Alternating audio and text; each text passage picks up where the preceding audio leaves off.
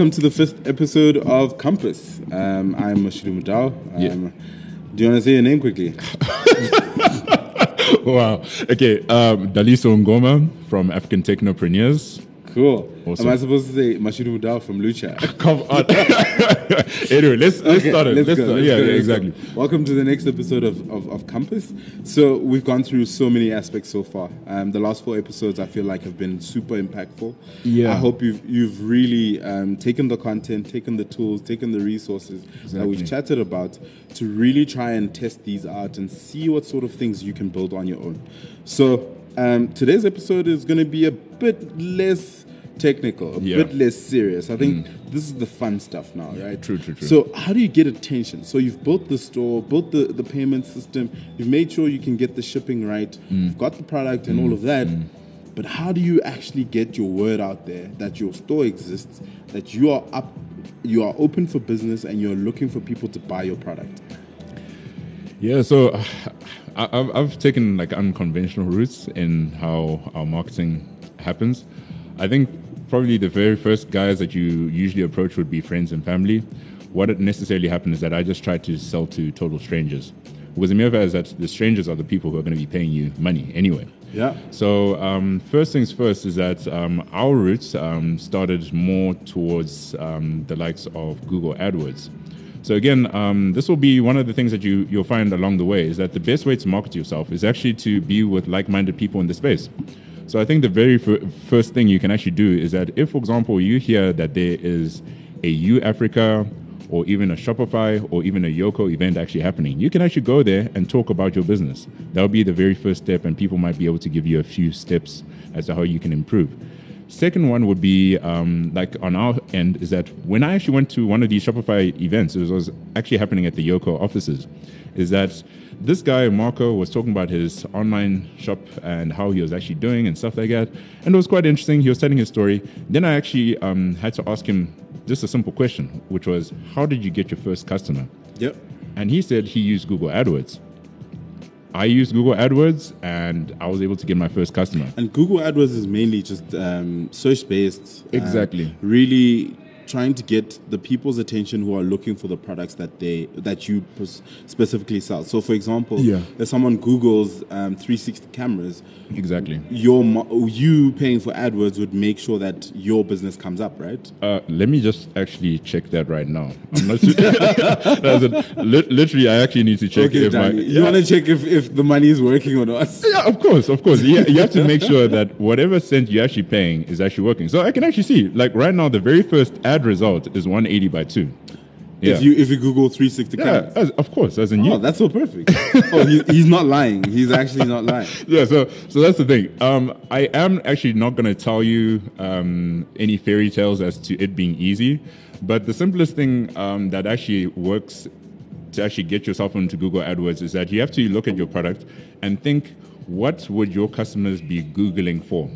So, if for example you are a tea brand, if you want to, you can actually hijack people's brands. So any famous tea brands, you can actually put them in your keywords. So when people are actually searching for them, they'll be able to find those popping So, up. so if I'm a competitor for like Lipton, Yeah. I'd buy the, I'd, I'd I'd pay for that as a keyword. Exactly. And when people search for Lipton, Yeah. my brand would come up. Yeah, but it's a very risky proposition because again, if you're just starting out, people don't know you. Mm. So sometimes you actually have to start with maybe a few unknowns. So like even for ourselves, because we sell 360 cameras and virtual reality headsets, is that we're targeting people who already know what we're actually selling. Mm. So for example, if it was a Ricoh Theta, people type that in, they see us pop up, and not a lot of people know what a Ricoh Theta is. I can I- even I ask E- exactly. I, I no. So just to put it in simple terms, it's a 360 camera. So, so, so you literally firstly want to target the people that you think would actually be your target markets. You can experiment with people who you think might be interested, but firstly, you'd actually want to go with the people who you think would actually be your target market. Thirdly, um, I think what would be best is that you actually talk to people. As in, apart from what I mentioned in the first part where you go to events and the rest, is that you literally have to talk to people to actually get to know what you're actually doing. Because you can't be playing this hope hope based marketing where Hope based marketing. I, I think that's the new uh, trend now. Yeah, exactly. Marketing hope based. yeah, so so the thing is that you set up a store, you don't tell anybody about it, and now you're expecting to actually make sales. Funny enough is that we actually use and, and still use um, Takealot as marketing.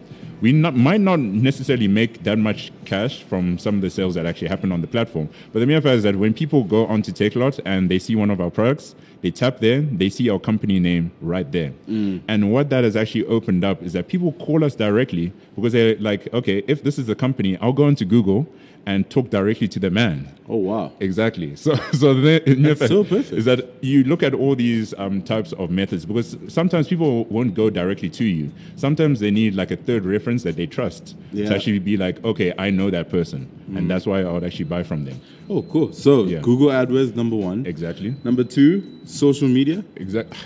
Social media, yeah, to a certain degree, I, I don't really engage that much, so I can't really tell you that. Hey, So, social media. so buying ads is not the one.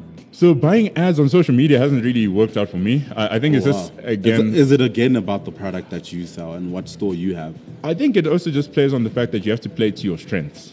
So mm. for me, is that I, I think that I'm a good salesperson. Mm. I'm not really good at social media. Maybe if you're keen, we might actually be able to work together on that front. But the mere fact is that um, I focus on what my strengths are, and my weaknesses, I try to build a team around that. And we'll be talking more about that at a later stage. But the ad spend has primarily just been on Google Ads because that's where we've actually seen quite a bit of an uptick. We have used Google, um, actually not Google, Facebook, um, Facebook ads for our Flexiroam um, side of things, and it actually did work out quite well. It's just that um, it was an experiment, and like you know, if you go to the casino, you pull the the arm, Yeah. all of a sudden you win the jackpot, and you're like, oh, okay, it's working. Um, I didn't want to continue pulling it because the fact is that we actually needed to focus on business. So the fact is that um, again, social media. There are obviously people in the space. Hopefully, we can actually bring on someone who's actually using social media quite well in the e-commerce space. Definitely. But that's literally my my piece of advice. And again, also getting yourself out there, as in people are not going to buy from someone that they don't know. So if you are not known and people don't know your name, you need to actually get out there to actually let people know about it. And again, is that um, the other approach is because you've got Shopify. Um, we'll talk about this at a later stage. Is that you can build an email list.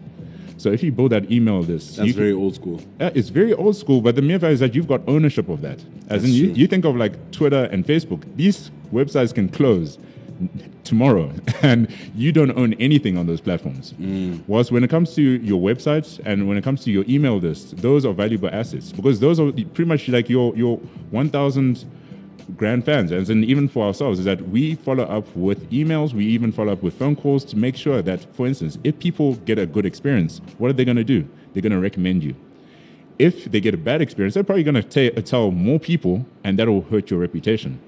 And then um, another approach uh, obviously gets a bit more technical, but adding review components to what you're actually doing. Because when people buy from you, they're always keen on leaving reviews. And the last thing you want to do is sell something that you think is good, but then when you see the reviews, it's actually quite bad. And again, feedback is always um, golden, that you always learn from the feedback that you actually get. So, what I'm really getting a lot from this is customers are really great marketing, like really satisfied customers, amazingly Literally, as great experience, great product.